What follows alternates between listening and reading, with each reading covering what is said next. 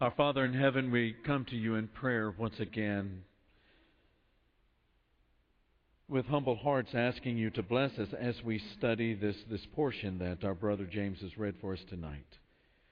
We have already prayed and we have been singing the hymns of faith, Father, that address our, our minds and heart to you and to your presence and to the greatness of every act and every word that you have ever said to us.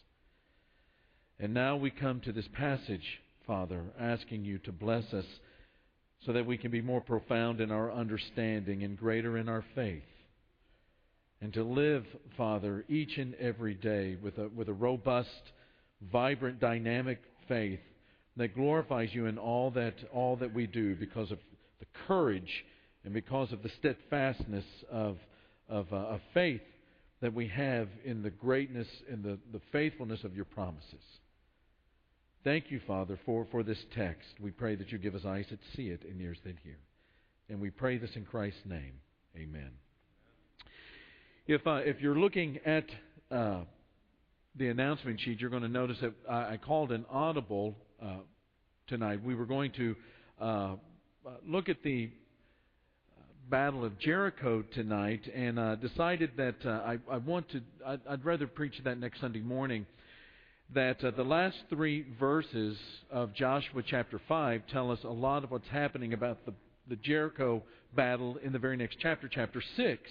And we never really emphasize this part of the story uh, when it comes to the battle of Jericho, yet, one of the things that strikes me about the end of chapter 5 is that God, and, and the rest of the Bible really, is that God's appearing is never an accident and it's never without purpose anywhere in the Bible.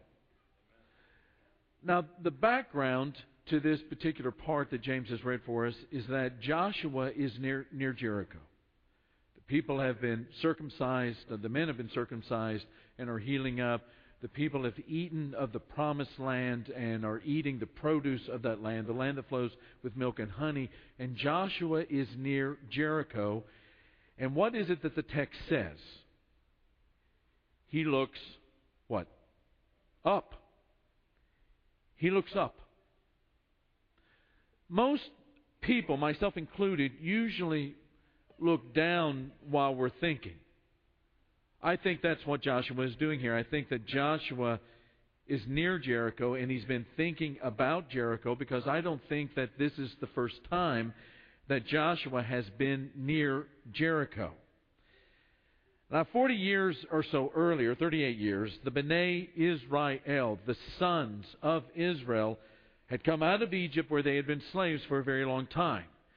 And centuries before that, uh, uh, years earlier, the sons of Israel, the children of Abraham and Isaac and Jacob, left Israel and they went into Egypt because of a famine that was devastating the land. And Egypt had become a refuge for them, but as the beginning of Exodus tells us, there's this Pharaoh that arises, that, that, uh, that comes to power, who does not know Joseph, and the family of Joseph, the, the Bnei Israel, the sons of Israel, have become enslaved. Centuries later, a fellow by the name of Moses is born. He comes on the scene. He is the deliverer called by God, hand chosen by God, to deliver the people by, by, uh, by God's power out of their enslavement to Egypt. They leave Egypt. They cross the Red Sea. They witness the destruction of Pharaoh's army. They spend about a year or so, nine to twelve months, at the foot of Mount Sinai, being in, in, formed into a nation and informed of God's will. And then they make their way to the promised land from the foot of Mount Sinai. Back in Numbers chapter 13 and 14, the people arrive at a place to the south of the land of promise called Kadesh Barnea. It's at the southern end of the Promised Land. And Numbers 13 begins with the fact that there are these 12 spies or these 12 scouts that are chosen to go into the land. Uh, Shammua Shaphat, Caleb, who is of the tribe of Judah. There's a fellow by the name of Igal, and then there's Joshua out of the tribe of Benjamin. There is Palti and Gadiel and Gadi and Amiel and Sethur and Nahbi and Gul from the tribe of Gad. Gul from Gad. What a name.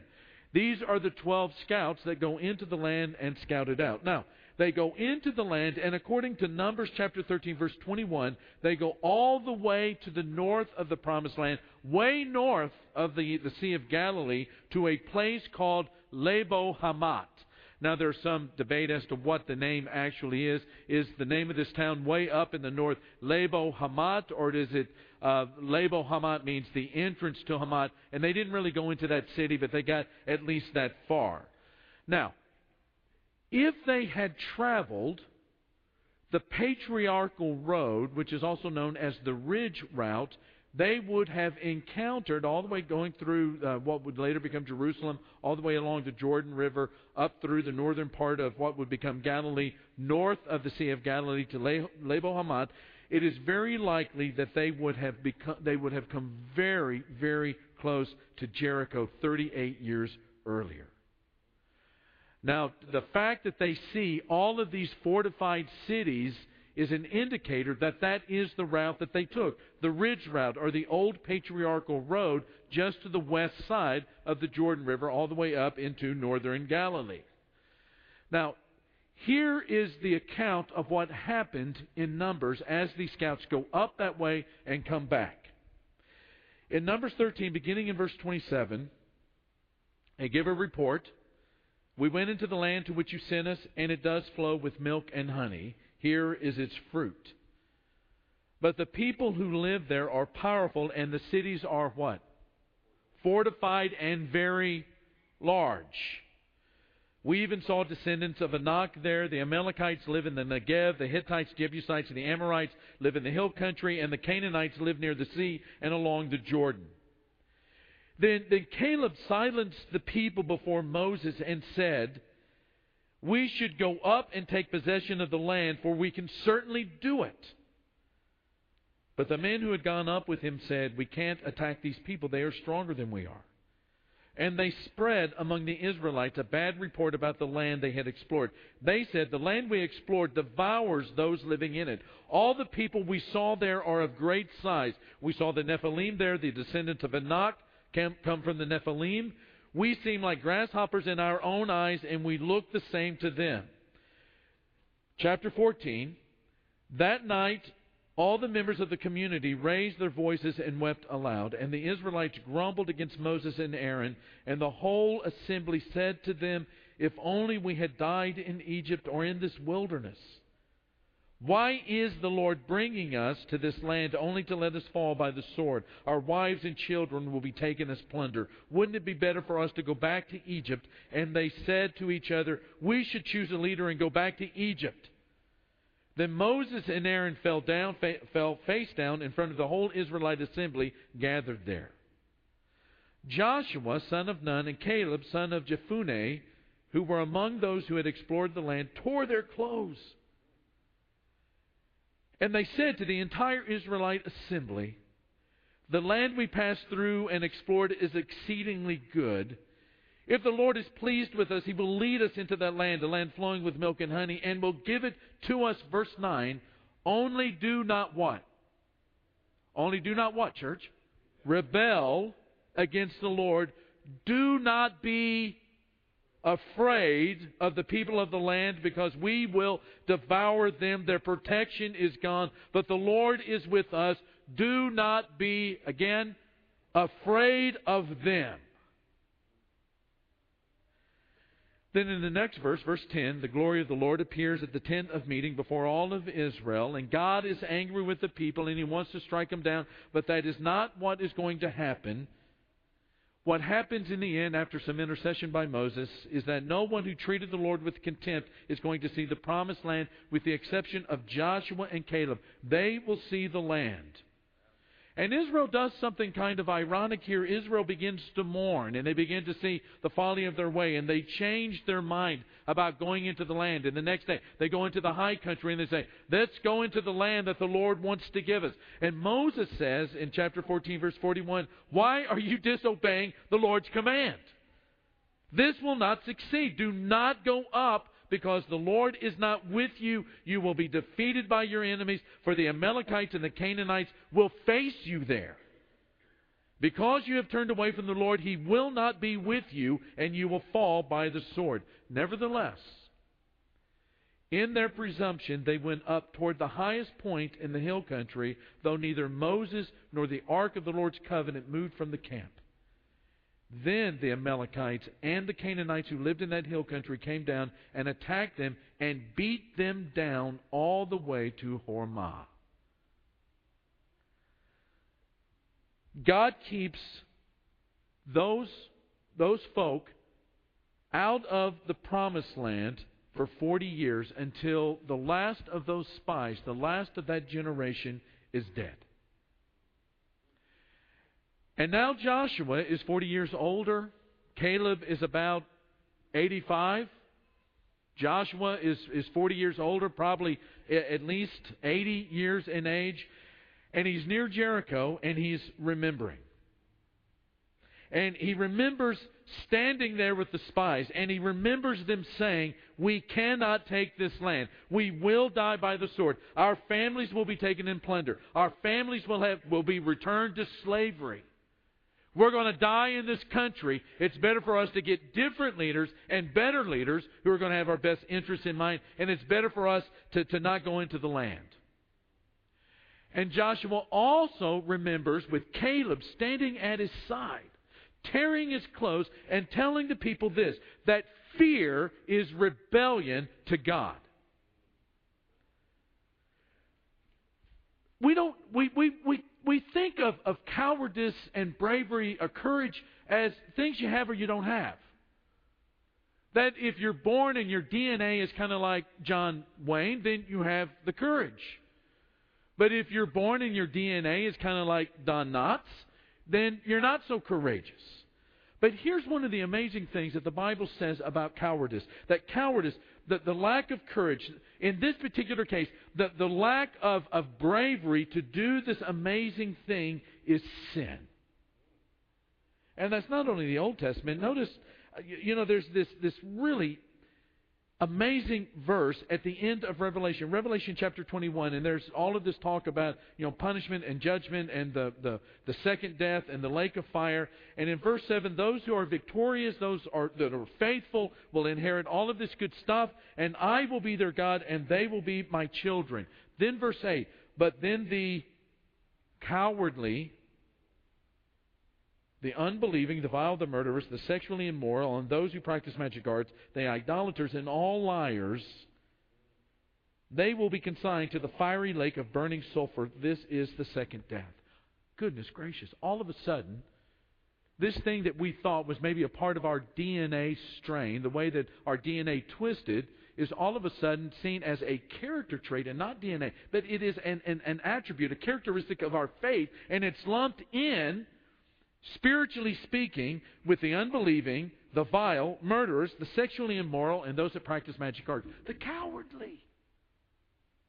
When it comes to God's will and acting by faith to take the land or to take every promise that is given us in Christ Jesus. The cowardly, for goodness gracious.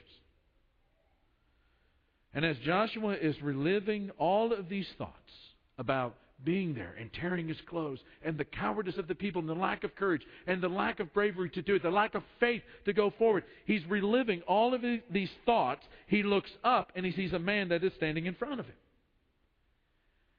And it's not just any man, it's a man with a drawn sword, which means that this is a man that is ready for action. In other words, he has drawn that sword, and this man is ready to attack. And Joshua, who is probably about 80 years old, and on top of that, He's this 80 year old general. He goes up to the man who is armed with the sword. And you know what I think he's doing? Joshua, who is 80 years old and sees this man with a drawn sword, he goes up to fight this man. The battle has already begun. How, why do I think that? How do I know this? He asks, Are you my friend or are you my enemy? He walks right up to him and says, Are you a friend or are you a foe? You have two options. The man has two choices, but he goes into a non sequitur. He says, You're either for me or you're against me. And the guy goes, No. In the old King James. No. Neither. I am the commander of the Lord's host. And Joshua who is an elder among his people, who is a general in the eyes of the people, falls on his face and says, Command me. Which is what? Which is another way of saying, Do you have a message for me? I'm the general, but do you have a message for me? He's saying, Command me. And the commander takes it one step further and he says, You need to cleanse yourself. You need to take off your shoes because your feet right now are on holy ground. Now, some thoughts on this commander. Number one, this is Jesus. Is it not true that God will come down in the form of a human being and deliver his people from their greatest battles? It's a mysterious figure, and it's a mysterious story. True. But I do not believe that this is an angel because angels do not accept worship. At the end of Revelation, John tries to, to, to bow down and worship an angel, but the angel says, Don't do that because I too am a servant of God. You need to worship God. In fact, the angel gets pretty upset when John tries to worship him. He says, Don't do that. You need to stand up. I'm a fellow servant. Worship God only. This man in Joshua 5 not only accepts that Joshua is bowing down before him, but he takes, it, he takes it one step further. He says, You need to take your shoes off because you are in the presence of holiness itself. You are in the presence of the, the one who is without, without beginning. What I, I think this is, is a preliminary manifestation of the eternal Word of God, second member of the Trinity, who came in the fullness of time, born of a woman, to redeem those under the law. He is the one who always comes to relate us back to God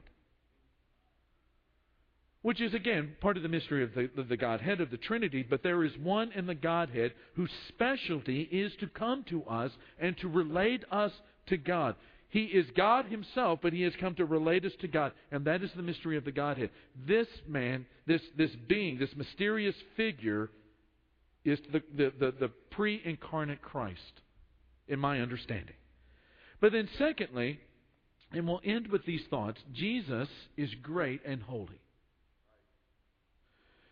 there is a theme that, that develops throughout the Bible, and that is, you know, you know there's this point in Genesis where Jacob uh, wrestles with this, this uh, mysterious figure who is God, and uh, he's a wrestler. And then Job, you know, in struggling with God, meets God, and God is in the tornado. And here is Joshua, who is meeting God, and it's God as a warrior. You know, you begin to get this picture that there, you know, when it comes to God, you know, there there may be a warm and fuzzy side, but there's also a side to God that is not warm and fuzzy, and there's not a lot of warm and fuzzy right here.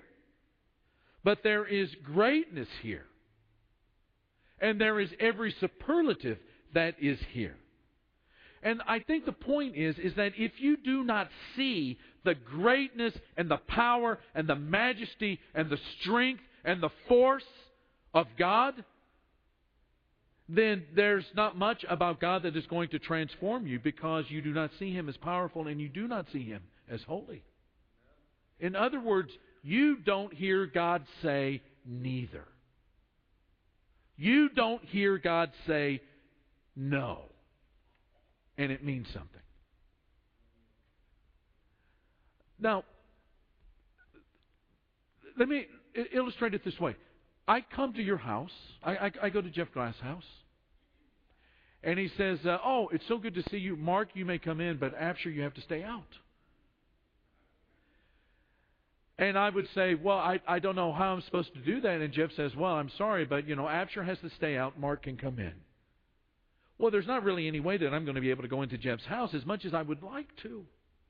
Beautiful home, gracious host. The reason is is because I am, for better or worse, Mark Absher. I can't even say that I'm half Mark and half Absher. That this half of me could go into the house and this half can stay out because it, it, that's impossible because I am all Mark and I am all Absher. It's the same thing with Jesus. We say that we want we want the Christ to be loving, and we want the Christ to be a, a, a helping Christ to help us with our, our crises, to help us with our problems. But what we do not want is a Lord, holy, great, and powerful Jesus. I you think about what the Hebrew writer says about the Christ in chapter 1. He says that this, this great Jesus creates everything and sustains the universe, which is outside of our ability to conceive it, with just His Word. His Word of power. Now, how do you ask someone like that to be your assistant? Initially, everyone comes to God like, like Joshua, that I have an agenda. Are you against me or are you for me? You're for me? Good. Then help me with these relationships. Help me with these finances. Help me with this job. Help me with this problem. Help me with this stress. And as long as we do this, as long as we see just the, this half of Jesus as warm and fuzzy, then what we're doing is we're asking Jesus to be our assistant. But how in the world do you come to the biblical Jesus with conditions? On the cross, one thief says, Are you for me or against me? if you're for me, then get me off this cross because I want to live. I don't want to die. Are you for me or against me? But then there's the second thief who realized that it, it didn't matter if God was for him or against him, but rather whether or not he was for God. And said, Remember me in your kingdom. And when you see who this really is in Joshua chapter 5, who is showing himself to Joshua, who is remembering the lack of bravery, the lack of, of courage when it came to facing that, that, that promised land. And all of the obstacles and all of the enemies and all of the, all of, all of the giants of the land and all of the fortified cities, if you see who it is that Joshua is, is, is talking to in Joshua chapter 5, then you're really not afraid of the walls of Jericho in Joshua chapter 6 anymore. But you will always be afraid of those walls. You will always be afraid of those walls, and you will never, you will never approach those walls or try to find a, a breach, a gap in those walls in which to enter until you hear God say, neither. No. In, in, in thinking about this passage, I felt, you know, I just really need to stop for about 30 minutes and not talk. And just do business with, with what it is that's happening with Joshua at the end of chapter 5. And whether or not, truthfully,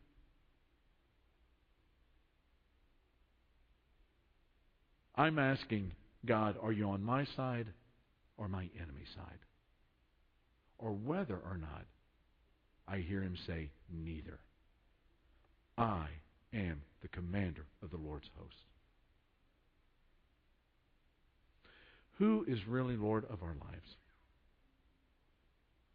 And who is it that we really see as Lord of our lives when we're facing the giants and facing the fortified cities and facing every obstacle and every discouragement in the world? To give up our faith, to turn back, to choose a different leader. Who is it that we really see?